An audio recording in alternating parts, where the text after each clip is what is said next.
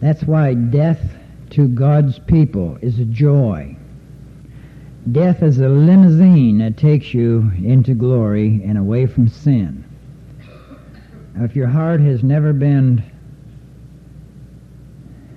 to the point where it hates sin and you hate yourself because of it, you wouldn't enjoy heaven. But the thing that I look forward to the most with a, a resurrected body is it won't sin. It can't sin. See, you and I cannot picture or even imagine that you or me, I'm thinking of myself now, but you think about yourself. You can't imagine yourself in a body that didn't sin. Even if it was a resurrected body, when you try to comprehend, you say, uh-uh, I know me too good.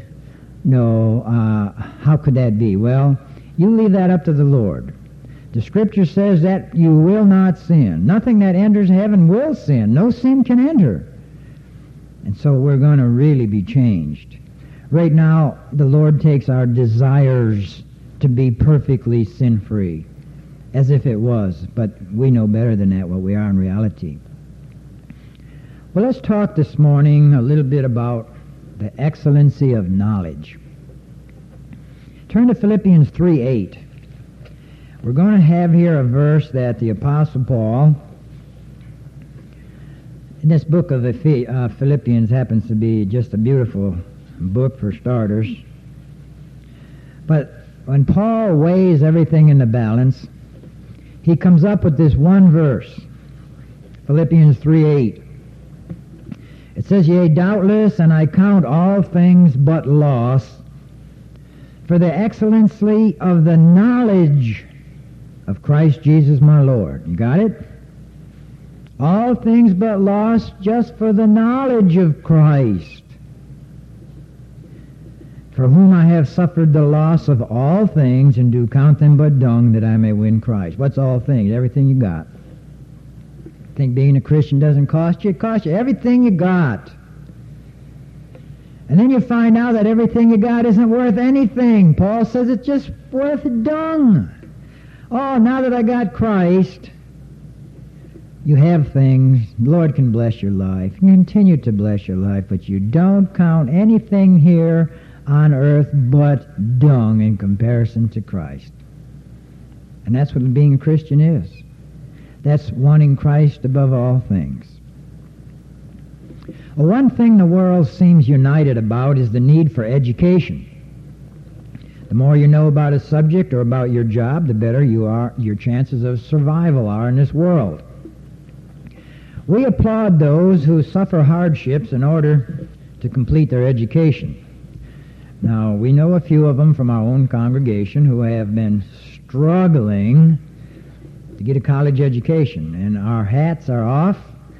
Our, um, I was going to say our condolences, because there's been a lot of condolences along with The, the glad tidings of they're just about finished, and we definitely know the hardship of an education. But, uh, and, and what is the good of our lifelong profession except to someday retire and leave it to somebody else? That's the sum of all your hard work. You're going to quit and give it to somebody. Well, this morning I want to call your attention to this one fact, the importance of divine knowledge in salvation. It is necessary that you must have a clear, correct view and an intelligent knowledge of the teachings of God's Word. Now, there's no other way about it. You've got to read, you've got to study, and nobody else can do it for you. Let me state it this way. There's nothing more important in this life than the knowledge of the truth as it is in Christ Jesus. Look at First Timothy two four. First Timothy two four. If you can turn quickly with me, okay. If not, jot the scripture down or just listen carefully. It says, "Who will have all men to be saved and come unto the knowledge of the truth." There's a certain knowledge of the truth given in the Scriptures, and it's very necessary for you to be saved. Now, if you want to be saved, you must give time and use the means to become acquainted with divine truth. Now, what a strange word in these modern times, saved. Almost as strange as lost. Why would anyone need to be saved? Well, you're traveling from earth to heaven, whether you know it or not. You're traveling from time to eternity, and there's no returning. God has provided a map to show you the way to heaven, and that map is God's Word, the Holy Bible. Like when we went up to Miss Hale's several weeks ago, we had to get out the map because we're not quite sure where to turn. Well, the way to heaven is a straight and narrow, and you need a map to show you where not to turn. Got it? The knowledge of spiritual things is our number one priority in Paul's prayer. Look at Ephesians one seventeen. Ephesians one seventeen. We have a congregation here where their Bibles are pretty much wore out. They should be from turning. Our people know the Scriptures. Verse seventeen, that the God of our Lord Jesus Christ, the Father of glory, may give unto you the spirit of wisdom and revelation in the knowledge of him. You got to learn. Now, the Bible says that God commands men to repent. Did you know that? Well, that's Acts seventeen thirty. You can take a peek at that. We had it last week in our message on repentance. Acts seventeen thirty. It says, and the times of this ignorance God winked at, but now commandeth all men everywhere to repent. You might as well say that's the eleventh commandment. Ten of them you know. Here's another one. God commandeth all men to repent. But how can you repent when you do not know the character of God or the person of God whom you have offended? How can you repent unless you know the law you have broken? And how can you repent if you have of sin that you've committed unless you have a knowledge of the law and a knowledge of sin? See, salvation is faith in our Lord Jesus Christ. But tell me, how can you believe if you do not know whom to believe in? Take a look at Romans ten fourteen. Romans ten fourteen.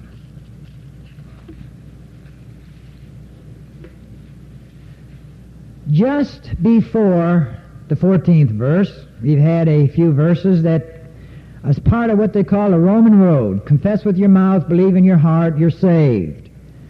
Well, very few people know that this chapter starts out toward the nation of Israel, same as so does chapter eleven, and so does chapter nine. nine, ten, and eleven, Paul's lamenting the nation of Israel.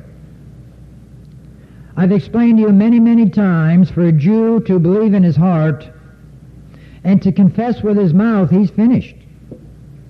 He's finished with family, he's finished with religion, his job, his friends, everybody. He's out. He's an outcast. That means he does everything to the Lord Jesus Christ. Lord, take care of me. I confess you with my mouth. See, but Gentiles don't have to do that. Oh, yeah, I believe in Jesus, just like those little colored kids I was telling you about. Sure, I believe in Jesus. You got a chocolate bar for me? You see, it's much different. But most of these folks talking about the Roman road never get to verse fourteen. For in the first place, Paul is saying, how shall they call on him in whom they have not believed? That's number one. And how shall they believe in him of whom they have not heard? And how shall they hear without a preacher? He's saying, you know, the preacher's got to be saved. The preacher's got to know how God saves a sinner. He's got to come down as a lost sinner begging for mercy in order to know what it's all about. Where do you find those kind of preachers today? I'll tell you what, you don't find them very many places. God saving a sinner is such a mystery that you could go into uh, the seminary in New Orleans and probably not a person in the graduating class could tell you how God saves a sinner. But he'll tell you how many chapters are in each book of the Bible and how many pages it is. He'll tell you, he'll, com- he'll give you all the history that you could possibly want to know, more than you'd ever know in your life. But he will not be able to tell you how God deals with a heart for salvation. That's the thing they throw out. They did it in Christ's time. The Pharisees and the Sadducees, they were the highest of the religious people, the best of the best, on another level, another plane. He just called them hypocrites. They didn't know a thing about God dealing with a heart. Now, did we read Romans uh, ten fourteen? Yeah, all right. Now, back up a little bit to Romans five eight. Romans five eight.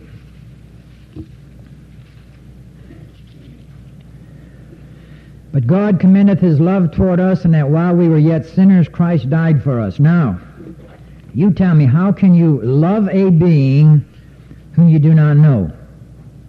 Therefore you must search the Scriptures, for in them you have eternal life. That's what Christ said in John five thirty-nine. Search the Scriptures, for in them you think you have eternal life, but they are there to testify of me. In other words, if you can't find me in the Scriptures, no eternal life. Forget it.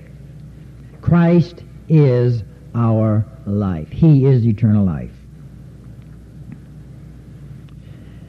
You cannot work your mind up to love Christ until you come to know him as he's lifted up in the Scriptures. And that's the reason for having to search the Scriptures, to see what they say about Christ, not what somebody else does. In Ephesians three seventeen, it says something about being rooted and grounded in love. Let's take a look at that. Ephesians three seventeen. Galatians, Ephesians, Philippians three seventeen, that Christ may dwell in your hearts by faith, that ye being rooted and grounded in love. What's this rooted and grounded in love? Well, you must be rooted and grounded in the knowledge of what you want to love. Search divine truth to find out all you can about the person and work of Christ as set forth in God's Word. Now let's talk about some of the divine truths that you should know and understand. Number one, the moral character of God.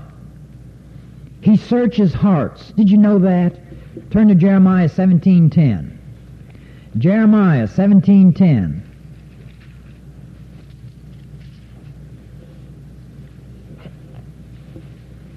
Some of you are thinking in your mind as you get there, oh, he ought to read verse nine. Well, we will later, okay? I'll come back to it.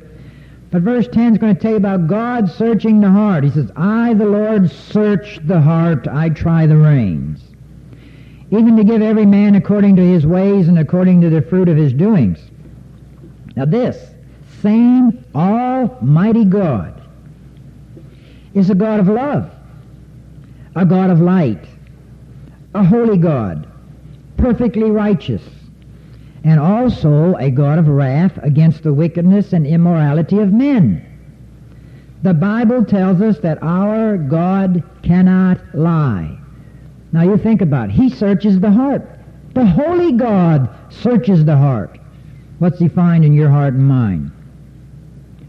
I'm glad he doesn't mark and keep track of our iniquities. I'm glad that our sins, past, present, and future, are wiped out by the blood of our Lord Jesus Christ. David said, if you should mark iniquities, who could stand? They couldn't. Our iniquities, God's people's iniquities, have been changed to the column of our Lord Jesus Christ, where he is credited with our sin. He's taken the blame for our sin. He not only has done that in finality, he suffered the punishment due our sin. That's the big thing. We're not worried about the amount of sin or sin itself. The bad thing about sin is that the punishment that goes with it, that's what hurts. The punishment due sin, and that's what our Lord Jesus Christ took on him in our place. That's Titus one two that says that we have a God that can't lie, that every word that he has given us in the Bible is a promise of blessing or a threat of judgment, that he hates sin, that he is a God of justice, that he cannot pass over or wink at one sin except in the person of a substitute. And that substitute person is his Son, the Lord Jesus Christ. Do you realize this holy, sin-hating God is the one who searches your heart and reads your mind? Oh, you didn't know he knew what you think? Yes, he does. Look at Psalm one thirty-nine two. Psalm one thirty-nine two, he knows what you think. He knows what you think before you thunk it. Got that? Our Lord never learns anything. never learns anything new. He has known your thoughts from eternity. That's the power of our God. It says he knows our thoughts afar off, how far before you were born, back in eternity. He knows the thoughts that you and I would be thinking today. Psalm one thirty-nine, two, thou knowest my down sitting, mine uprising. Thou understandest my thought afar off. God searches the heart and he reads your mind. Think you can get away with anything? No way. You can't get away with a thing. Our God is complete. He's a God of grace from which flows his mercy, and on the other hand, he's a God of justice from which flows his wrath and judgment. No individual can know the love of God without knowing the wrath of God. They both were displayed on Calvary's cross. The awakened sinner flees to Christ as his or her refuge from the wrath of God against their sin. They know they're guilty. No innocent sinner ever gets saved. It's always the guilty sinner. And now that you know that God is holy and can't be bought off, you must have an understanding of the law. Everyone has heard of the Ten Commandments, but do you know that they demand obedience of both heart and mind? How do we know that? Well, turn to Matthew five twenty-eight. Give you just a little example. Matthew five twenty-eight.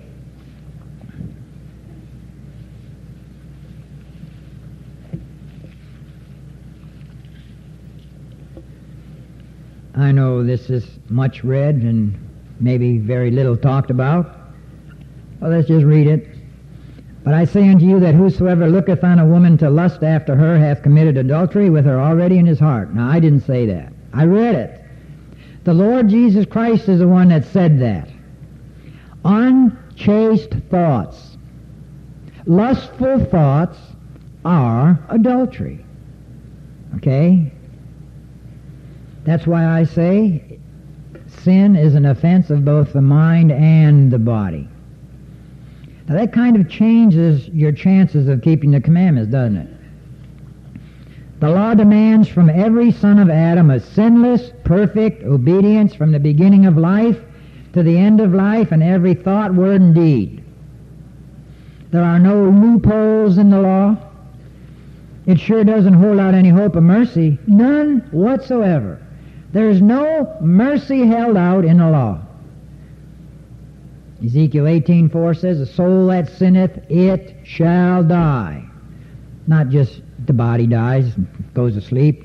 It's talking about the second death, the being cast into the lake of fire forever and ever.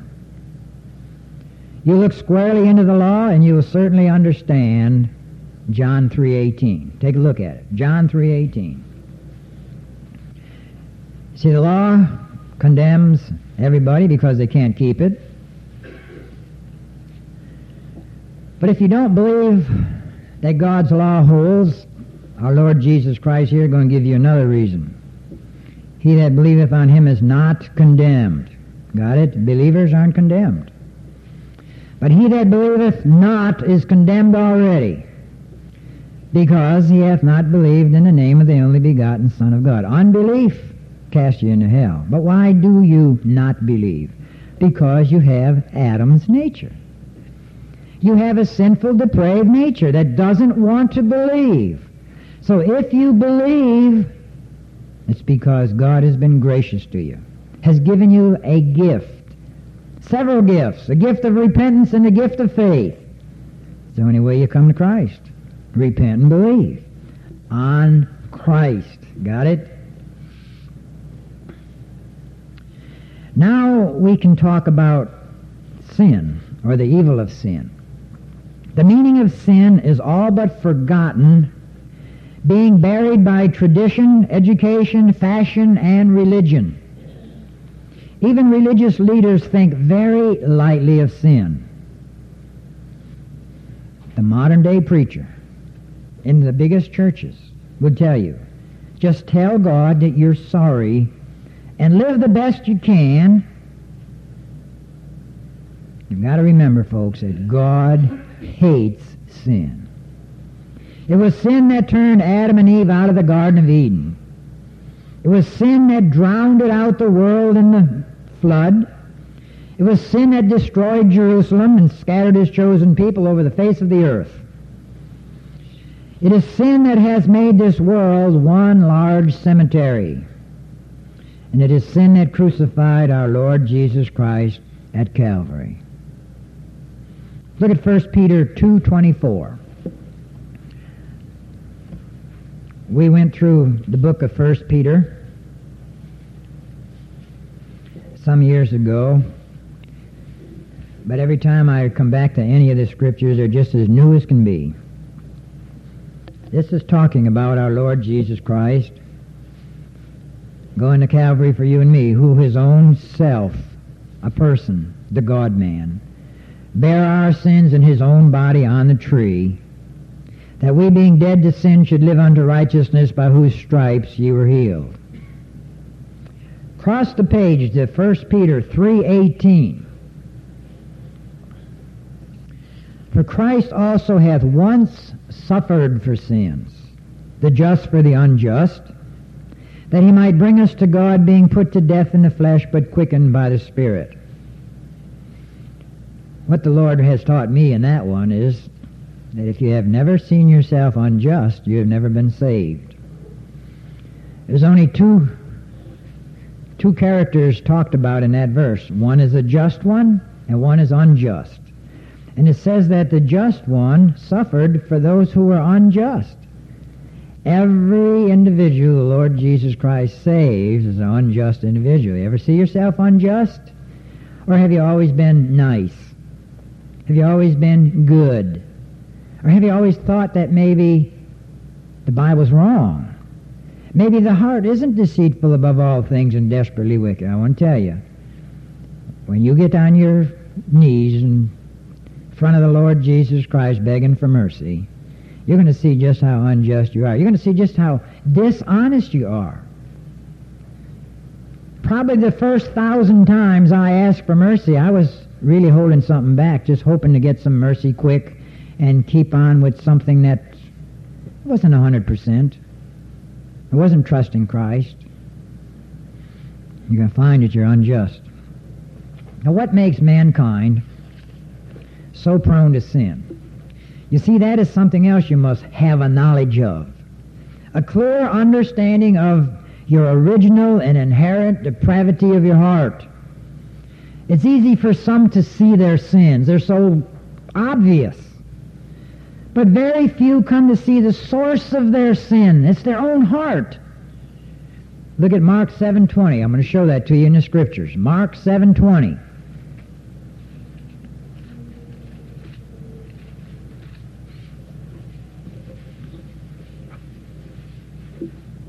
This may be news, might be brand spanking new to people that have been reading the Bible all their life. They read over it. They never stop to examine the words.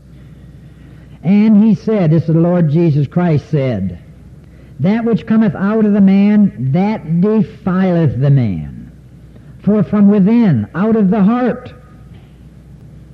out of the heart of men proceed evil thoughts, adulteries, fornications, murders, thefts, covetousness, wickedness, deceit, lasciviousness, an evil eye, blasphemy, pride, foolishness. All of these things come from within and defile a man. What are we talking about? We're talking about your heart. Did you know it was full of those things? It is. Those things, even in salvation, when the Lord Jesus Christ gives you a new heart and a new nature, those things will remain either in chains or half bound or half free until the day you quit breathing, but they're all there. Every single one of them are there. Got it? That's why the desire to have that new resurrected body is the most wonderful thought and promise in the Scriptures. Having a new body to be able to see the Lord Jesus Christ, because you and I couldn't see him in our bodies. We could not stand before him in our sinful, polluted bodies that we have now. Need a new body. Now, the heart is a big storehouse of iniquity. People have a misconception of the human heart. Sometimes a person can live an awful life And yet someone else will say, oh, but he's got a good heart. And the teachers in school, oh, some of the kids can be so awful. Oh, but there's got to be a little bit of good in them.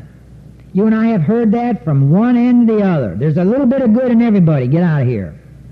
The heart is deceitful above all things, desperately wicked. That's the heart of every individual on the face of this earth. The good that you see in them is because God has restrained the evil that's in them. And it's wonderful that people act good and have a righteousness that everybody should have. What I mean is everybody should treat one another like human beings and be nice. Forgive one another. Do things kindly to one another, but they don't count toward your salvation. The nicest person, the sweetest, most wonderful acting person is just as guilty before God as a sinner as the bum on the street. Because their nice things don't count toward salvation, and that's the tendency of every individual heart is to think, look what I have done. Certainly God must count this to my good. Well, the Scriptures say in Isaiah sixty-four six, all of our righteousnesses are as filthy rags. Now, men sin because they love sin. And the love of sin is in their hearts. Look at John three nineteen. Very interesting scripture. You see, John three sixteen is just a couple verses above it. Everybody knows about John three sixteen. God so loved the world, which they think that God loves everybody in the world, which again is not quite the case. John three nineteen. This is the condemnation. That light has come into the world and men loved darkness rather than light, because their deeds were evil. What men? Everybody. Pretty young girls, boys, children, old men, young men, old ladies. Men means mankind. Love darkness rather than they like it. And that's why salvation is not just a forgiving of your sins, but an addition of a new nature. Your heart's got to be regenerated. God has to give you a new heart. And that's what he says in Ezekiel thirty-six twenty-six. Take a look at that one and mark it so you know where it is. When we talk about God giving a new heart, you'll remember Ezekiel thirty-six.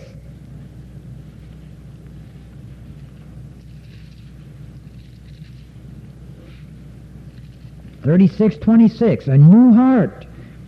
Also will I give you, and a new spirit will I put within you, and I'll take away the stony heart out of your flesh, and I'll give you an heart of flesh.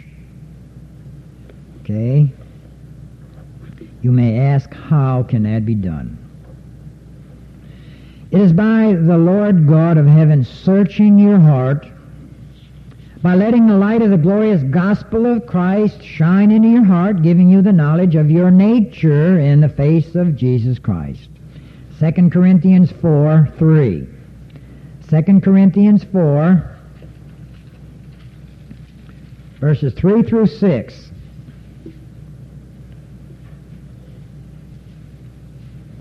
When you read these scriptures, as you're reading them right now, think of it as God talking to you as an individual. This isn't me just reading these things to be reading them.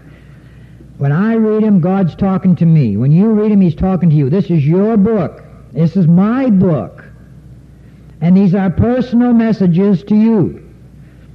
But if our gospel be hid, it's hid to them that are lost. What gospel? Oh, we're telling you how God saves a sinner.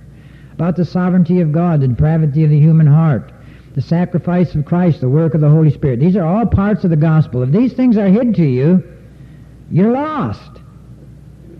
In whom the God of this world hath blinded the minds of them which believe not, lest the light of the glorious gospel of Christ, who is the image of God, should shine unto them, as we were just talking about. If God shines into your heart, hey, greatest thing ever happened to you. For we preach not ourselves, but Christ Jesus the Lord, and ourselves your servants for Jesus' sake. For God, who commanded the light to shine out of darkness, has shined in our hearts to give the light of the knowledge of the glory of God in the face of Jesus Christ. There's our knowledge again. Excuse me. Knowledge is so important, so very, very important. Then you can understand John when he said, "Behold, the Lamb of God." Then you can see that Christ was made sin for us. And now you can see that he died the just for the unjust. Well, we read that scripture. Look at Second Corinthians five twenty-one while you're real close. Turn over one page. For he hath made him, who, who hath made who? The Father hath made Christ to be sin for us, who knew no sin. Why does they why do they always put that in there? Did, is that necessary to have that set off with commas? Who knew no sin? Of course it is. Our Lord Jesus Christ, sin never touched him. The guilt and the punishment of our sin was upon him. That's what it means by being made sin for us. It was imputed to him. Never touched him, but charged to his account. Just like his righteousness is imputed to us and charged to our account. But are you righteous like the Lord Jesus Christ? Perfect? Uh-uh. No, it's on your account. You're going to be like that one day when you got a new body, but not now. See, who knew no sin. They just want you to make sure you understand that when it says he was made to be sin, made to be our sin bearer, that we might be made the righteousness of God in him. All right, now the sinner has just two prayers to pray. Lord, open my heart and show me myself. And then, Lord, show me Christ as my Lord and Savior. Do you see the absolute necessity of knowledge on the part of the awakened sinner? Let's go over them once again. The knowledge of God and his moral character. Number two, the knowledge of the law and its justice. Number three, the knowledge of sin and its power and its hell. Number four, the knowledge of your own heart. There's Jeremiah seventeen nine. See, I told you we we're going to save it for later. Jeremiah seventeen nine goes like this. The heart is deceitful above all things and desperately wicked. Who can know it? Whose heart? Everybody's. Chinese, Japanese, Indians, Americans, Englishmen, Frenchmen, Germans, you name it. Every individual born upon the face of this earth is born with a heart that's deceitful above all things, desperately wicked. I know it don't sound good. You might not like it. What are you going to do about it? It's here in God's Word. He said it.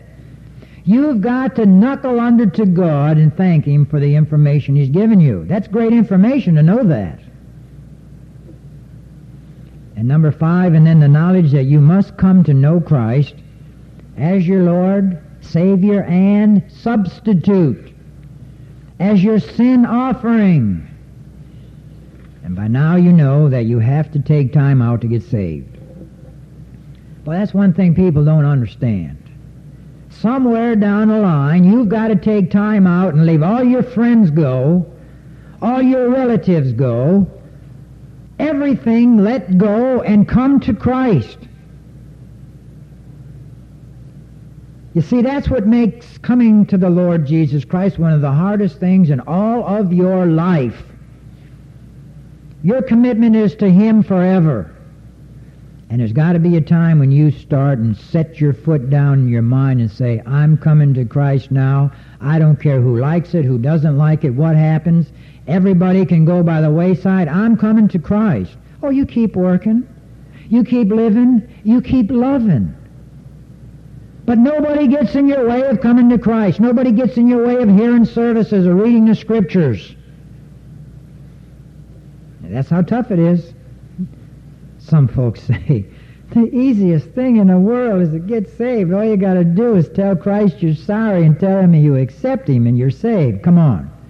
I'm talking about a lifelong commitment. He must teach you that you may come to know him whom to know is life eternal. The death of Christ is intended to deliver us from the power of sin as well as from the punishment of sin. Look at Titus two fourteen. Titus two fourteen. All the T's are together. Thessalonians, Timothy, Titus, who gave himself for us that he might redeem us from all iniquity, and purify unto himself a peculiar people zealous of good works. Boy, we wonder, when is this purification ever going to be complete? My, I, I, it looks like I take one step forward and two steps backwards all the time. Well, I tell you, when you quit breathing, you'll be purified. God will take you home when he's ready. But death is when we finally quit sinning. Now, the final purpose of salvation or mercy to a sinner is to restore that soul in the image and holiness of God. The design of the gospel is to change the stubborn, selfish, worldly, self-willed, wicked heart of the fallen creature into the image of the Son of God and make him like him that is holy. Look at Ephesians one four. Ephesians one four, where Paul mentions that in his introduction. He says, according as he hath chosen us in him before the foundation of the world, that we should be holy. Uh-huh. And without blame before him in love. How can that be? Only because the righteousness of the Lord Jesus Christ is imputed. You try to do it yourself. Hey, no way. You know that. So you have to thank God every day for imputation. You have to thank the Lord Jesus Christ for keeping the law perfectly for you. How often I think that the dying on the cross was the easy part. But how about keeping the law perfectly for thirty-three years in word, thought, and deed? thirty-three years, never sinned. You can't even comprehend it. You say, oh, no, yeah, that's right. You've got to believe it. God will give you faith to know that your substitute is perfect. Boy, I love him for that. Love him for that. And uh, while you are learning, obtaining knowledge, you're being drawn by the Holy Spirit. You don't know that. You feel you're going the other way most of the time. Remember the prodigal son? When he was a great way off? That's all the closer any sinner ever gets in his own mind, a great way off. Father, the Lord Jesus Christ, the Holy Spirit, make up that distance in an instant. But look at John six forty-four. I want to show you that the Holy Spirit draws you. He's not letting you alone. You think you're being chastised. You think you're having a hard time. You think you're going through hell here on earth. You're being drawn to Christ. John six forty-four. No man can come to me except the Father which has sent me draw him. Not draw your picture, draw you like a magnet, slowly, gently, surely. And you notice a magnet doesn't draw gold. A magnet doesn't draw silver, but it draws little weak, nasty iron filings. That's all we are compared to gold and silver's iron filings. But boy, does it ever draw that. And he draws that old heart made up of iron, an old hard iron heart, to himself. How does the Father do it? By the Holy Spirit. The Holy Spirit is the instrument that God the Father uses to draw you. It's the work of the Holy Spirit to bring the awakened sinner to Christ. That work includes quickening or giving spiritual life to the sinner. He's made alive to his ruined condition. And he's made alive to the fact that Christ died for him. And the reason for the drawing. You know, there's a reason why God draws the sinner. I want to show that to you as we close. Jeremiah thirty-one three. There's a reason for everything that God does in the sinner's salvation.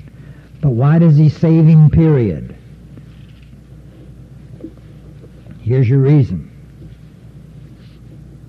The Lord hath appeared of old unto me, saying, Yea, I have loved thee with an everlasting love. Got it? Can you measure it? When did it start? You don't know. Everlasting? Started back in eternity. time started somewhere in eternity. There was a lot of eternity before, and there's a never-ending eternity at the end. We don't know this, but everlasting means no beginning, no end. And as far as God is concerned, he's loved his people with an everlasting love. And then he says, therefore, oh, because of that love I had for you back in eternity, therefore with loving kindness have I drawn thee. How does he do that? By his Holy Spirit. No man cometh to me but the Father draw him. Boy, the Bible's great, isn't it? Aren't you glad you have knowledge, a little knowledge? You know, we got a little knowledge. I'd like to have a lot of knowledge, but all you need is enough knowledge about Christ is to know that he's your substitute, you're the sinner, and he'll save you. That's it. And Christ invites all who hear the gospel to come to him. That's Matthew eleven twenty-eight. I might as well let you see the gospel invitation. We never give an invitation from the pulpit. Never. It's not my invitation. The invitation is in the message, and the invitation comes from the Lord Jesus Christ, and here it is. Matthew eleven twenty-eight. His words. I'll read them to you. Come unto me, all ye that labor and are heavy laden, and I'll give you rest. Isn't that great? It's great for people that have a burden. It's wonderful for people that are heavy laden. Anybody else invited? I don't see anybody else in there. I'm looking all around. I just see those that labor and those that are heavy laden with sin. Okay? Not with money. Not with business problems. Not with marital problems. Not with educational problems or political problems. Those that have a burden of sin, and he'll give you rest. What a wonderful rest that is when that burden falls off. Just take my yoke upon you, learn of me. Learn. Here we come again with education. Learn about Christ. I'm meek and lowly in heart, and ye shall find rest unto your souls. Isn't that great? You're invited to come to the Lord Jesus Christ because he invited you. I'm his messenger. I'm telling you that he said, come. You come as a lost sinner asking for mercy, he'll give it to you. You don't come any other way. You don't come saying, oh, I accept you. How often I have given you the illustration. They bring a prisoner in before the judge, shackled, bound. He's a horrible prisoner, committed every felony there is to do, committed murder, committed adultery, hates the judge and his family. And the judge is about to sentence him, and he says, I accept you. I'm sorry. Now you've got to let me go. Hey, you see what I'm talking about? You see how ridiculous it is to say that you have accepted Jesus? The judge has got to accept you. And the judge has got to know by reading your heart, knowing your and hearing your cry, that you need his mercy. He don't need your acceptance. You've got to have his mercy. Let's bow our heads. Father, we ask thy blessing upon this simple gospel message this morning. Bless our fellowship. Bless all of those that came here today to hear the gospel. May, not just to hear, oh, please, may they learn. May they understand that their soul is in the same fix as the one who's speaking to them. It's a soul created for eternity. The soul of every child here is just as valuable, as important as anybody else's, as mine, as anybody who's ever preached the gospel, as Peter, James, and John, or anybody who had a soul. Every soul has an eternal worth more than all the world. Lord, make that real to the hearts of my people here today. And those that'll hear by tape, we pray in the name of our Lord Jesus. Amen. You're all dismissed. You go to the